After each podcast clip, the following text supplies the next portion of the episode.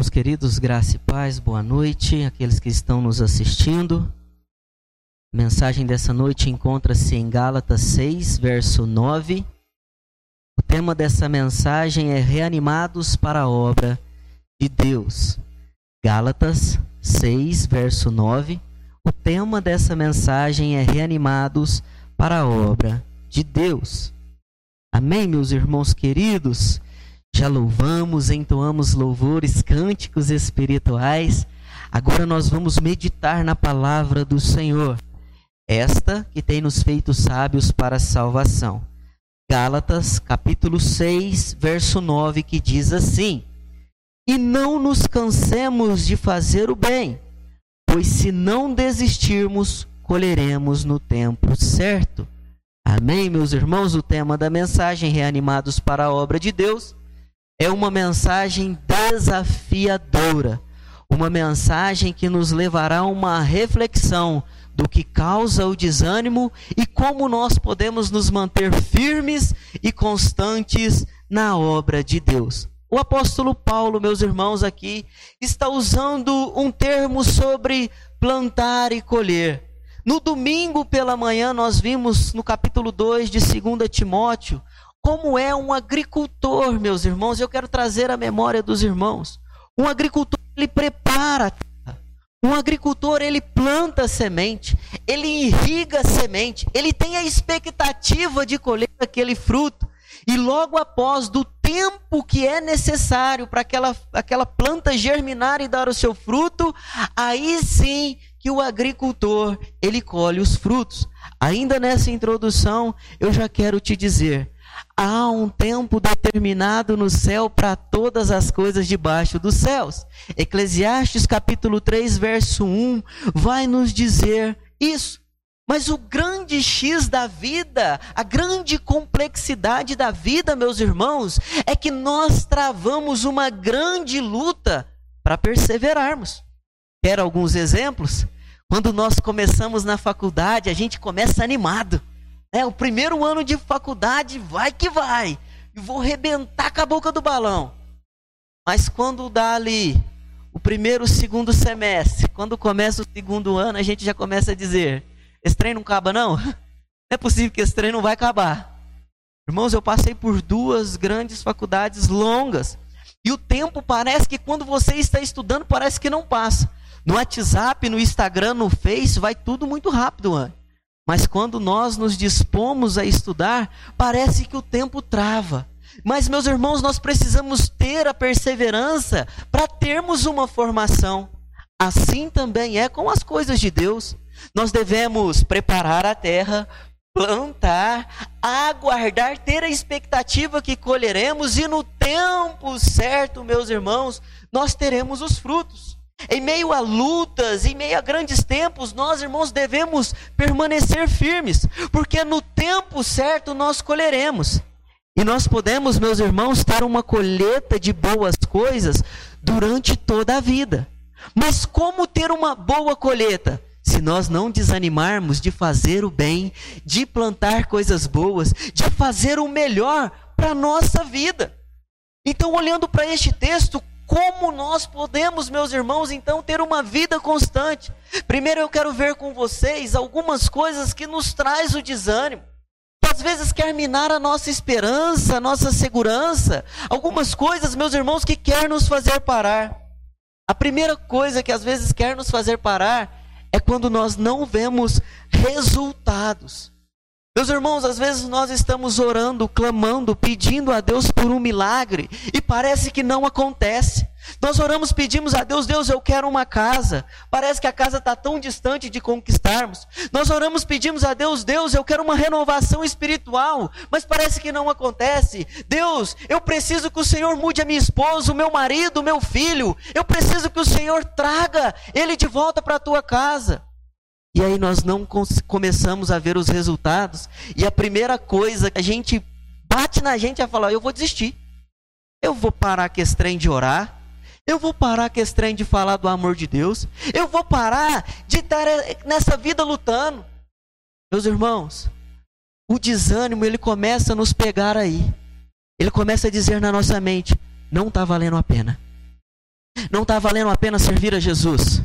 Não está valendo a pena você ter uma vida piedosa. Não está valendo a pena você guardar os conceitos, preceitos e princípios contidos na palavra. Quando nós não vemos resultados, meus irmãos, nós começamos a desanimar. Mas lembre-se, meus irmãos, que este termo, esse sentido que Paulo está usando aqui é um termo de plantio. E o plantio, meus irmãos, é como nós vimos no domingo à noite, comparado ao reino dos céus, como uma semente que é jogada, é lançada. Essa semente ela alcança o solo que já foi preparado. Depois ele é irrigado. E no tempo certo ela começa a florescer. Os irmãos acham que plantar é da noite para o dia. Não desanime, meus irmãos. Não pare de trabalhar, de labutar para as coisas de Deus. Para nos desanimar, além da falta de resultado, é o cansaço. Parece que quanto mais a gente instrui as pessoas, mais elas querem fazer o errado. Parece que quanto mais a gente fala, não entra por esse caminho, não, aí é que elas entram. Parece que quanto mais a gente orienta, mais as pessoas querem quebrar a cabeça. E isso as pessoas mais velhas podem nos instruir. Por quê, meus irmãos? Porque as pessoas, e carinhosamente eu falo aqui aos cabeças brancas, quando eles dão um conselho, quem é mais jovem fala assim: ah, eu não vou fazer isso não. Isso é coisa de gente velha. Mas essas pessoas já trilharam o caminho que a gente está trilhando e querem ver o melhor para nós. E aí parece que a gente vai ficando cansado de não ver o resultado. Parece que a gente vai ficando cansado de trabalhar e não ver resultados positivos. Parece que as pessoas ao nosso redor não querem. Mas olha o que a palavra de Deus está dizendo. E não nos cansemos de fazer o bem. Ei, não se canse. Renove as suas forças em Jesus. Renove as suas forças na água da vida. Renove as suas forças no amor de Deus que se entregou por você. Eu digo isso quase todos, todos os cultos. Deus não só disse que te ama, mas Ele entregou a sua vida por você, dando prova deste amor. Reabasteça, meus irmãos, a sua fé, a sua confiança em Deus. Reabasteça, encha a sua vida das coisas de Deus. Pastor, mas eu estou sofrendo, eu estou cansado. Parece que eu ainda estou só roçando a terra, eu não cheguei nem a plantar, irmãos. Deus vai dar o crescimento no tempo certo. Nós vimos isso no domingo. Quer aquele homem esteja dormindo ou acordado, quer ser de dia, quer seja de noite. Deus dá o crescimento, Deus dá o refrigério, Deus traz resposta. Não deixe, meus irmãos, que a falta de resultados te desanime. Ontem, nós tivemos um momento muito especial aqui em nossa igreja.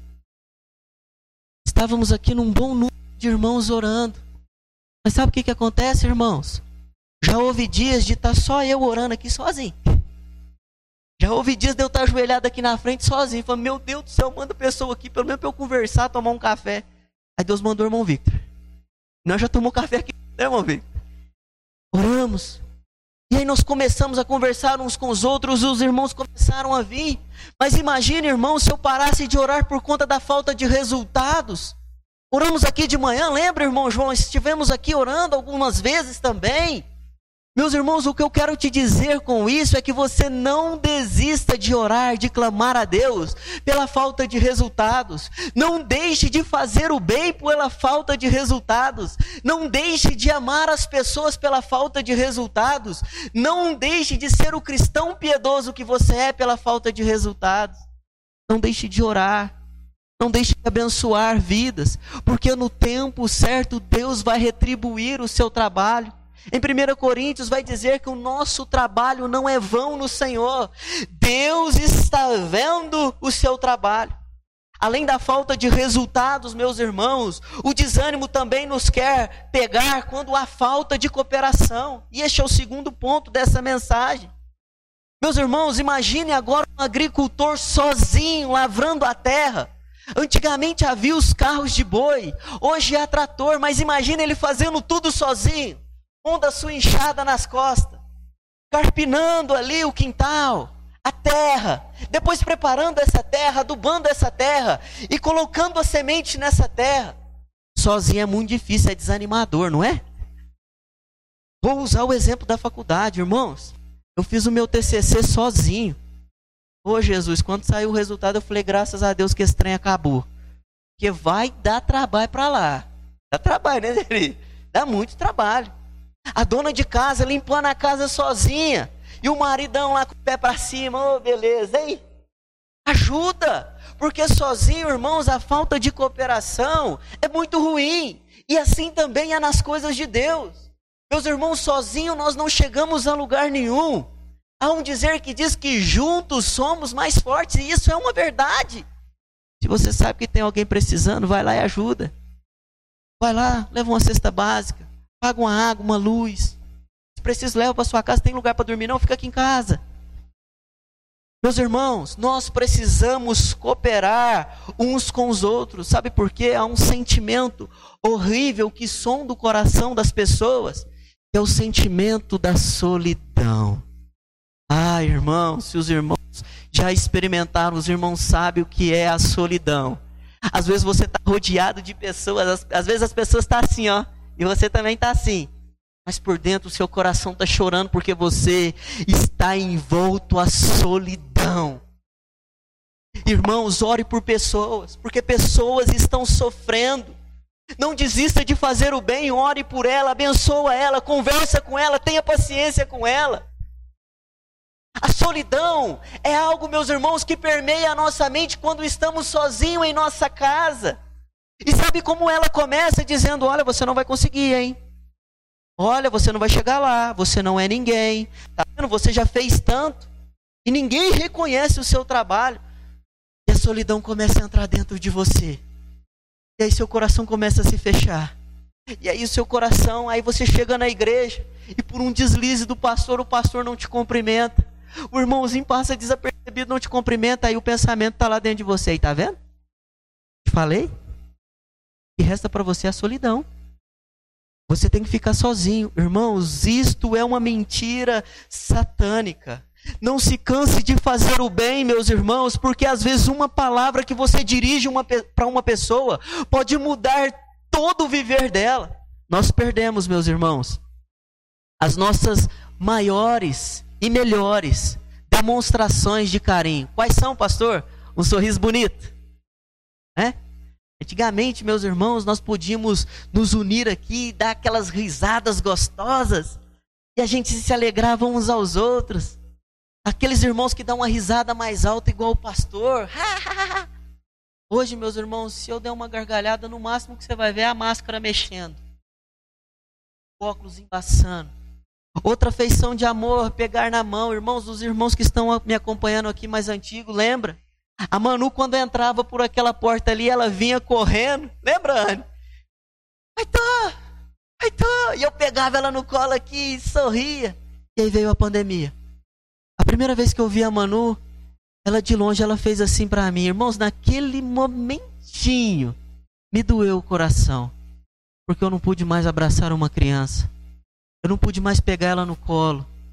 Eu não pude mais dar a demonstração de carinho e amor. E às vezes, meus irmãos, uma pessoa só necessita de um abraço para ela se sentir amada. Só precisa de um aperto de mão.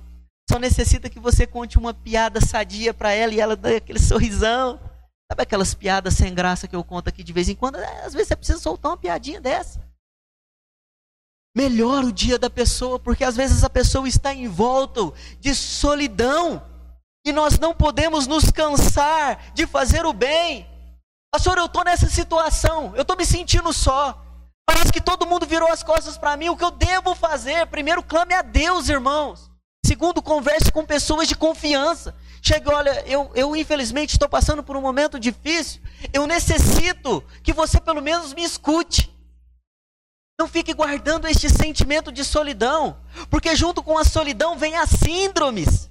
Junto com as síndromes, vem, meus irmãos, a depressão. E junto com a depressão, sabe o que, que acontece?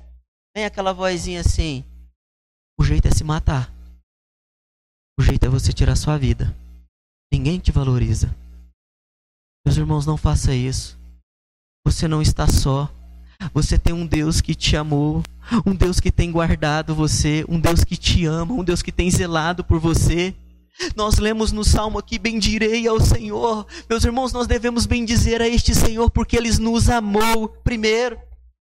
Pastor, comigo está tudo bem, então seja a cooperação que uma pessoa necessita.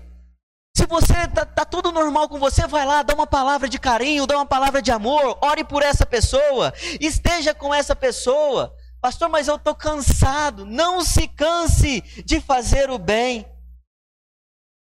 Quando as respostas, meus irmãos, demoram a chegar, isso também nos causa grande desânimo. Quando as respostas parecem que elas não vêm, aí é que nós queremos parar. E sabe o que é isso, meus irmãos?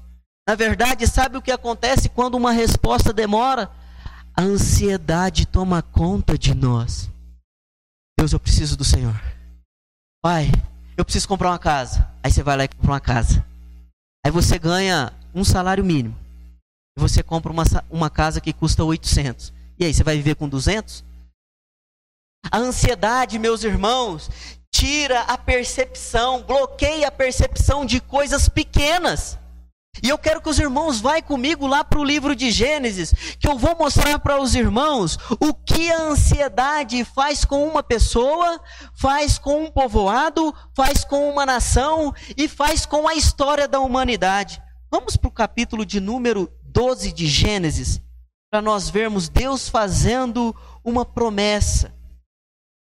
Observe aí, Gênesis capítulo 12. E o Senhor disse a Abrão: Sai da tua terra, do meio da tua parentela e da tua casa de teu pai, para a terra que eu te mostrarei e farei de ti uma grande nação, e te abençoarei e engrandecerei o teu nome, e tu serás uma bênção. Abençoarei os que te abençoarem, e amaldiçoarei quem te amaldiçoar, e todas as famílias da terra serão abençoadas por meio de ti.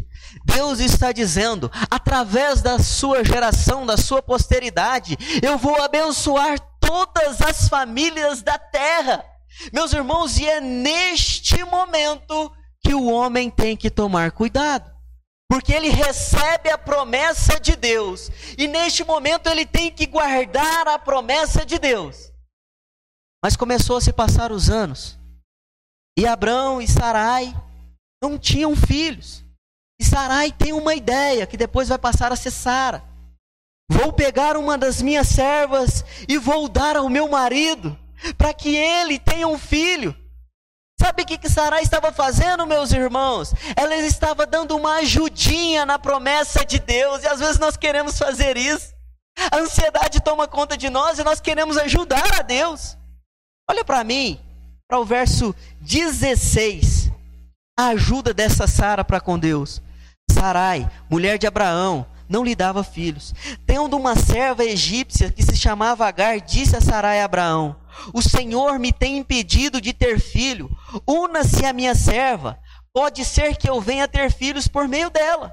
E Abraão deu ouvidos à palavra de Sarai. Já errou, porque ele tinha que ter esperado, meus irmãos, na promessa do Senhor. A ansiedade também toma conta deste homem, ele concorda e entra para este plano. Meus irmãos, a história não para por aí. Se você for dar um salto comigo para o capítulo 18, nos versos 10. Primeiro, essa mulher, através da sua ansiedade na promessa, ela quer ajudar a Deus. Segundo, meus irmãos, ela ri da promessa. Veja o versículo 10. E um deles lhe disse: Certamente voltarei a ti no ano que vem, e Sara, tua mulher, terá um filho. E Sara estava escutando na porta da tenda atrás dele. Abraão e Sara já eram idosos, de idade avançada, e Sara não tinha mais o ciclo das mulheres. Então Sara riu consigo, dizendo: Terei ainda prazer depois de idosa e sendo meu senhor mais velho? Irmãos, ela ri da promessa de Deus. Sabe por quê? Porque ela deixou a ansiedade tomar conta dela. Quando a ansiedade toma conta dela, ela toma uma decisão que não provém de Deus. Agora ela ri da promessa. Mas no capítulo 21, Deus cumpre a promessa. Olha o que o capítulo de número 21 vai dizer. O Senhor visitou Sara conforme havia falado, e fez-lhe como havia prometido. Verso 2: Sara engravidou e deu um filho a Abraão em sua velhice. Olha agora, meus irmãos, no tempo determinado sobre o qual Deus havia falado. Meus irmãos, se essa mulher não tivesse a ansiedade em esperar a promessa, ela não tinha ajudado a Deus. Bom, ela queria ajudar a Deus. Segundo lugar, ela não tinha rido da promessa. Em terceiro lugar, meus irmãos, ela teria recebido a promessa com muito mais alegria, sem estragar o futuro. Que isso, pastor? O que, que o senhor está falando? Sabe os dois personagens, Agar e Ismael? Eles são expulsos da terra aonde Abraão estava. Ismael cresce, irmãos. E hoje, através da geografia e também da história da família desses homens, este povo de Ismael, que também foi próspero, hoje eles estão lá no Oriente Médio arrumando guerra. E se Ismael não tivesse vivido? Será que nós estaríamos nessa situação? Meus irmãos, não deixe a ansiedade tomar conta de você. Porque se Deus prometeu, Ele vai cumprir. Se Deus prometeu, Ele vai cumprir. Não queira ajudar a promessa de Deus. Não queira, meus irmãos, dar um, um auxílio para Deus, porque Deus sabe o que está fazendo. Meus irmãos, não ri da promessa, não desacredite da promessa de Deus. Aguarde a promessa de Deus que no tempo certo você vai colher. E isso alegra os nossos corações. Porque a palavra, voltando agora para Gálatas 6,9, vai dizer: se não desistimos, colheremos no tempo certo. Talvez você já esteja assim, pastor, eu estou esperando tem muito tempo. Meus irmãos, quando Ismael nasce, Abraão tinha 86 anos. Quando Isaac nasce, vai passar dos 100 anos, ele já era velho. O ciclo menstrual, o ciclo da mulher já havia acabado.